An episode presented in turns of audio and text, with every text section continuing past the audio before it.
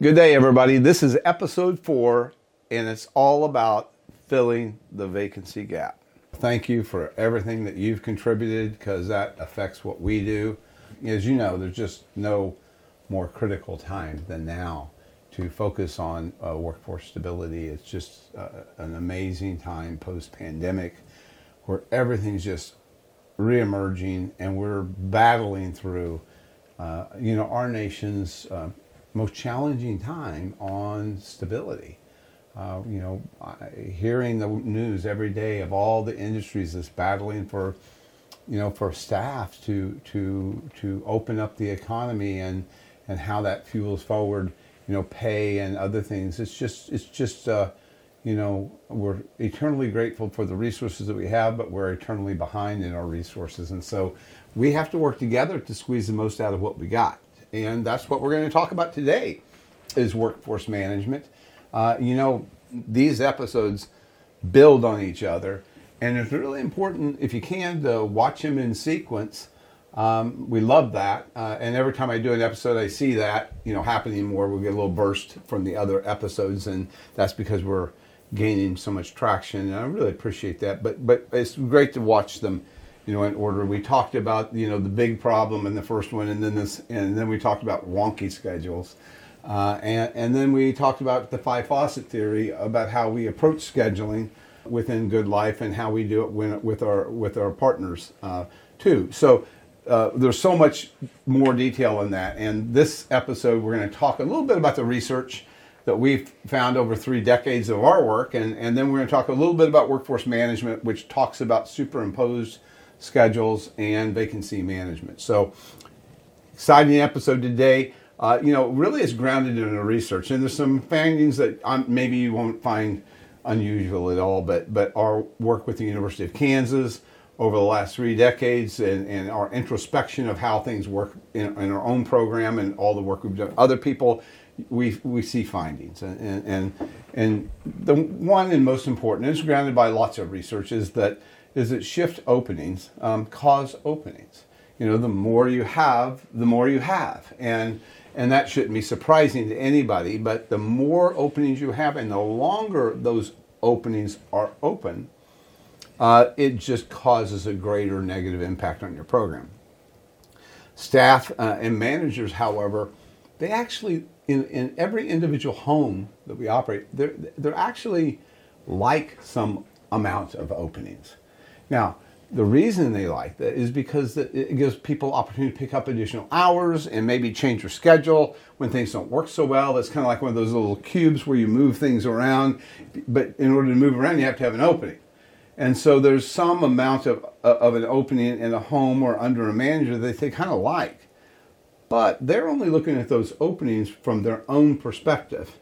And so when you add all those openings up across managers and across the agency, it, it really takes your capacity away. And so openings, I'll just tell you, are never good. Uh, and there is not, uh, nothing good can happen from those openings, even though on a home level, maybe somebody might like it. Um, and, and we can generally, you know, the research shows that we can actually predict the, the, the openings, the frequency of openings. So if you have a large program, the, the, the openings that you might have per week and per month are pretty consistent. You know, we might look at and say, hey, we got about 15 openings a month. It goes up from 12 to 18, but, you know, it, and it may have some seasonal cycles to it, but they're pretty consistent. Now, what we don't know is where it's going to come from. You know, we don't know where, where the opening is going to come and who it's going to be, but we know how many there are. And that's that, that data is, is important to, to hold on to for a future discussion. Um, and, and we, the traditional hiring process that we use to fill openings, where basically shifts are then published to HR and then they fill them. Also, also if you go back in the episode you hear about schedule migration, it takes a while to fill an opening. And if you're filling in a traditional way, then uh, what we found is it never closes the gap on an opening. In fact, what we found is it really doesn't matter how big your agency is. What you eh, eh, what what what happens is the is that you know this timeline from an opening to it being filled is fairly constant and it moves forward. And while it moves, while that timeline is this long, by the time you fill it, we know there's going to be other openings. And it's that reality that, you know, that gap of filling positions and the time frame of that is always a constant that goes forward, and the openings happen while that gap's there. So if you use a traditional method of, of hiring, uh, you'll always have that gap. And I, I kind of came across this, you know, out of this immense frustration I know we all felt where I said, my gosh, you know, I took looked at my staff and I say, it doesn't matter how big we get, we always have the same percent openings. Why is that? I said, if I only had these fictitious homes out there and I just told you we had a bigger program, you know, we'd have all of our positions filled and it just hit me just like that. It's go, wow, maybe we should just do that which that kind of led to a whole line of discussion, and that will be something that we'll discuss today. But we also want to point out that there's different reasons shifts are open. And by the way, one of them we always concentrate on, and that's staff vacancies, right? But there's other two other areas that we don't focus on that quite frankly can be just as concerning or even greater that we'll go through, and that is um, uh, planned openings like PTOs or vacations, uh, that time, which is planned, even training is planned. You know, pl- I'll call it planned openings. And the most challenging, which is, as every provider knows, unplanned openings, which is not a vacancy in a position. It is like somebody calling off for the day. You know, they're sick or they they have a schedule conflict with another job, and if 42% of the, the people that we hire are working someplace else, they don't make their schedules thinking what we do. So there's all these conflicts that go on there. So vacancies of any sort of three types, which is a open in a, staff opening or you know a classic vacancy or a planned opening, which is you know vacation time off or PTO time or, or training time or an unplanned. Those all work together. Those three different times work together to just simply create a lot of work, you know, that we have to keep up with. So we have shifts to fill, and not all of them are because of just simple staff vacancies. And they all have different causes and different solutions. So you got to look at those differently. And if you only focus on one, you're leaving out a huge chunk of of things you might be able to make some gains on. So, you know, those are the things that, you know, we, we kind of talk about, but I'm going to narrow down this episode to talk about superimposed staffing and employee choice right now, and I'll get, show you a little bit about vacancy management. Not a great deal, but a little bit.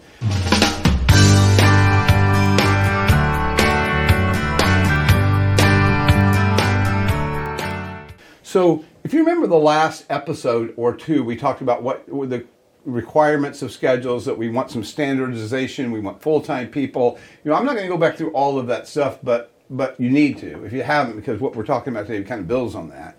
But presuming that you have a system in place where there's some standardization of, of schedules, you know, we talked about the front back half schedule and the five day schedule and the weekend, and you got some symmetry across your program. Then what we can do is then put something on top of that. You know, normally people hire uh, substitute staff or or, or as needed staff. And that's the truth is that's a very inefficient way to do replacement and it involves more people involved in care than you need. Uh, plus, you're hiring people to wait and they're generally not available when you need them. Uh, and they're not, they, so they can pick and choose and they want to pick and choose. Uh, but that doesn't necessarily help you, and that the end result is you got a fragmented schedules, and your managers are working, and you know you you know what happens. So uh, today we're going to talk a little bit about uh, superimposed staffing, and and and this is a way to get ahead of the the, the vacancy gap.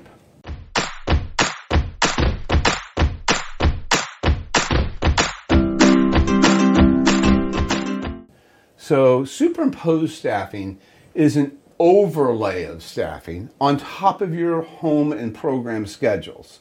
So if your home and program schedules have standardized scheduling that we discussed, which is different kinds of schedules working together to provide the ratios for individual support that you need, if they have that, then you can overlay a schedule of those types of schedules on top of it. And you work, you know, I, am a behavioral scientist by training, so we always work on percentages. I know exactly how many call offs there are going to be by day and time, and we'll go through that. And this overlay is designed so that we have resources in place to fill that gap when they happen. And they're full time people that are fully trained, that are working a schedule that they would like to work. And more to the point, we call it not just superimposed, but employee choice. And I call it that because it's the best way that new staff can be respected so that they can try out different things before they pick their forever home. Because we can say that we can pick people that match that home, but we don't know those people. And we, not yet. And, and, and they may not know what to expect either. But they can try things out.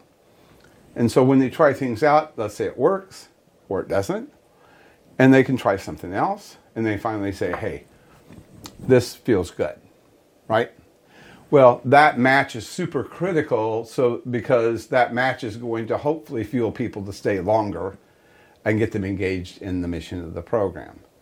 Uh, but what you see organically, what happens usually, is that you have a placement of a staff who may you may think matches to a program, but the truth is you're saying that program needs staff. I have to put staff in that home. It just needs staff.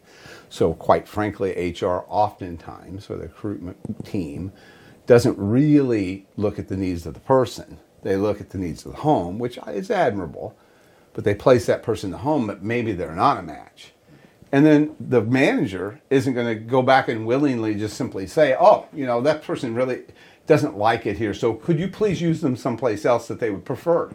They won't do that. What they'll do instead is just, they'll, they'll just ride that pony over the cliff, right? And then pretty soon they're unhappy and they quit. And they had hoped they wouldn't, but they did. And that's some that's one soul that could have been used and matched to another place where it could have been useful. And if they would have, that would have been one person that would reduce the overall agency capacity, would increase the overall agency capacity to support its home. So it the the nature of a manager and the team is to fill the need but that doesn't necessarily help the agency because capacity is capacity is capacity. So if if there's 10 people leave a program because they're not a good match that's 10 people that you don't have to fill vacancies that really need to be filled right? It's that mentality that people look at a home instead of the agency capacity which is admirable, but you got to have a check and balance on that because at the end of the day, you know, openings count no matter what the cause and how. So if that helps you a little bit on the superimposed nature of it, so let's get a little into the details of it. You know, what we do is we measure the capacity of, of each home uh, of what their vacancy rates are. So, you know, we actually count per shift and per day and per home the number of vacancies that might shift vacancies that happen and why. Uh, so we can do a retrospective analysis of, with that home. So, for example, we will know in a particular home, you know, up behind me, I have a, a, a home, uh, and that home, you know, uh, has three different types of vacancies, and you can see it's a six-person home, and you can see that in a month they have planned vacancies that have three vacancies that month planned. That's vacation or something you know that could be training. Then they have vacant or open positions. This home had a lot of openings in the home. It had 32 shifts open for the month. And then they had 13 more that were unplanned. Keep in mind, half of the overall shifts that were open, or close to half, 40 some odd percent, were because of call offs. That's a big number, right? And that's not the same reason of the others, but they sure contribute. So they had 48 shifts open out of the 93 shifts they had in the home for the month. That's 52%. That's a huge number, first of all. But also, it's broken down into pieces. And here's another home. This is an analysis we always do.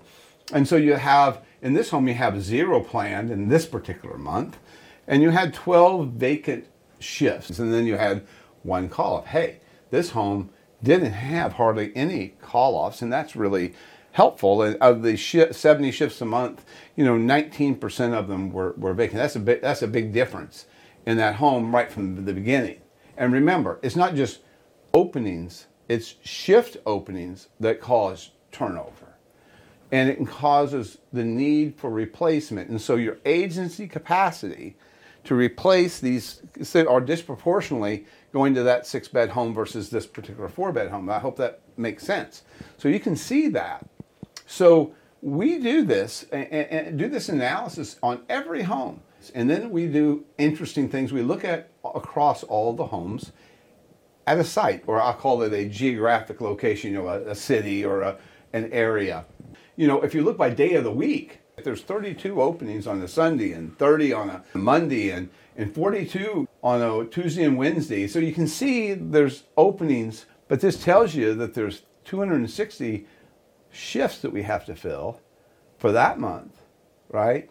And that lays itself out into specific week weekdays. Now, you take that and you say, okay, well, how many extra staff working these standardized schedules am I going to have to hire? Well, you know what? That's math too. So what you got is Sunday. You got you need eight, roughly you have between eight and ten people, right?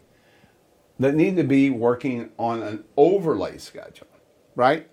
So you've got this overlay schedule built, and you know exactly how many people you need to work it. And I'm, you know, I can hear people, you know, raising their hand out there and saying, "Well, yeah, but you know, what if they don't? What if what if they don't?" Well, you know, that kind of goes into how do we how do we, you know, do this? What we do is we try uh, we try we hire a workforce manager. We sometimes we call them a vacancy manager, and that's their, this is their job. This is what they do. We try to hire an overlay workforce which we also call the Employee Choice Program. I'll get in the end on, on that. But, but the workforce overlay, the superimposed staffing is working a standard schedule on top of this when we try and hire enough people to fill about 80% of the open positions, okay? And that's because we want some positions for people to pick up too. We want to give people the ability to work extra and we can afford to pay it. And I'll explain that on a future episode. But we can afford to pay it, and they want it. And if we don't give it to them, maybe we get another job. And so we let them work here instead of there because we can coordinate the schedules between us and us, but we can't coordinate the schedules between us and them. So that kind of lays that out. But the workforce manager basically collects the vacancy data by type and they work with us as a, as, as a tactician on which homes have what types of vacancies and why. And we work with management on how do you fix that because it's not the same fix like call offs versus the others. So those things that they collect the data and they alert us to, to the data. They also know because they collect it by the site, they know exactly how many more staff that we need. Now, what they do from an accounting perspective, and you see you CFOs will will know this, is that we will have a, we call it a a uh, a unassigned bucket. Uh, so it's a department. So all the superimposed staff are actually managed by the vacancy coordinator. That's their boss because they're basically assigned to different homes and they're an internal pool, but they're also new employees that are picking their forever home right, and sampling things. So they're managed by it, and so when they assign them from the from the general pool to a home, they also assign those hours to the home out of the unassigned bucket to the home budget. The goal of which is by the end of payroll, there's zero hours in the unassigned bucket. Now, if there are more than zero hours, you look at the data and say, well, maybe we have too many superimposed in this area or that area, you make the adjustments. But since you're not filling 100%, you're picking 80, you know, 99% of the time, that's zero. And then the rest of that is filled by people working extra. But if you don't have this overlay workforce, you're filling 100% of these things. And you can't do it. So the managers are working extra, you got overtime, so on and so forth, and that's for another episode too.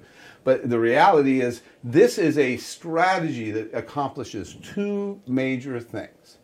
It provides an overlay workforce where people can work full time, be fully trained, and be predictably available to work time parts in the home. And uh, so you can count on them. Uh, and you're getting a full measure of their work, a full time measure of their work. You're not getting fractional pieces of people. You're able to fill full schedules with people, not fractional schedules of that.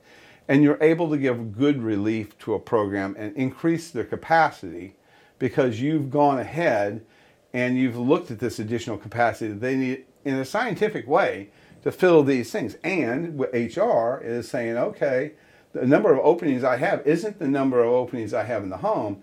It's the number of openings I have in the homes and programs plus this overlay. This is these are every bit as as important of open positions as any other. They're given equal weight. And so HR isn't hiring just for openings. They're hiring for the openings plus the overlay. So therefore, they're filling the gap. And once they get the gap filled, then their the capacity is there to do more. So the vacancy coordinator kind of in, ending, they, they collect the vacancy data, they manage the employee choice program. So for example, you send a, a, superimposed staff, which is a new staff, to a home. You get feedback from them on a couple things. Did you like the home? How was the manager to you? Were they, you know, were they did they provide training? Did they help you? Did they support you? That's good intel that you need, and the, the, the vacancy manager gathers that intel. Do they? Do, did you like the kind of work that you did in the home? Do you feel like it's a good match or not? And they and they dial in on that, right? And so in the future placements, they they make adjustments on that. And if they like it, the goal is stay, stay, stay, stay there, you know, and, and do as much as you can there and then pretty soon they raise their hand. They say, Man, I'd love to work here. This is where I want to work. And the rule that we have is if they want to work there and the manager wants them to work there, then that's a match, right? But if we get feedback that this particular home constantly has people say, I don't, I don't really want to work there. Well, you got to dive deeper in that and find out why. Sometimes it's, it's management, sometimes it's the case mix. Sometimes it's other factors, but you need to address them. And you might even have to address them with pay. You know, one way or the other, we address that because we don't want a home to show itself in a way that's different than other homes. We want everybody to have an equal chance to have great talent in the home. And at the end, making those adjustments makes financial and programmatic sense for you to do. They track the, the you know the payroll costs, they track overtime they track uh, unassigned uh, payroll costs, which is what we talked about, and they uh, they approve shift trades that we'll talk later about, uh, and and and they'll approve uh, time off. Now that's interesting because the thing is, everybody, every manager looks at time off only with respect to their home or pro- collection of homes. But what if every manager took the same, had their uh, the direct support staff take the same time off, then the agency capacity to replace is way down. So that's why we have our workforce manager do that and not not the other. And the other thing is managers are then taken out of that that that challenge of saying no, which they don't really want to do because they want the staff to always be happy with you know the decisions they make. But at the end of the day you can't have your agency capacity fall below a certain level to make things work. So look again this is a high level uh, but what i wanted you to get from this section is the importance of this superimposed employee choice staffing infrastructure that's sort of scientifically picked out and, and, and used so that we have this replacement staff that's ever ready to fill the kind of vacancies that we have. And I want you to know that there's different kinds of vacancies, and every one of them deserves a plan. And so we'll talk about those kinds of things in the future episode, but this one uh, is designed to really dial in on how we can close the gap in a very good way with a replacement workforce and at the same time offer an employee choice where people can actually uh, you know select their forever home and get out of that trap of you know the, the riding the pony over the cliff by placing somebody you know in that in that home uh, that really isn't a good match for the home but wanting them so badly you're not going to give them back to the agency to place them elsewhere right the workforce manager handles all that, and they grab, grab what you'll find is they grab this amazing uh, uh, information from these assignments that truly will give you the intel you need to make some changes in your program to to reduce uh, vacancies. So, this is episode four, and we hope you got something from what we just talked about, and we ask you to follow and uh, our work and share it with others and comment. And we look forward to the next episode where we're going to go a little bit farther. Uh, and this next episode probably going to go farther in how we do time off and pay, which is really, you know, kind of what a lot of people are real interested in hearing.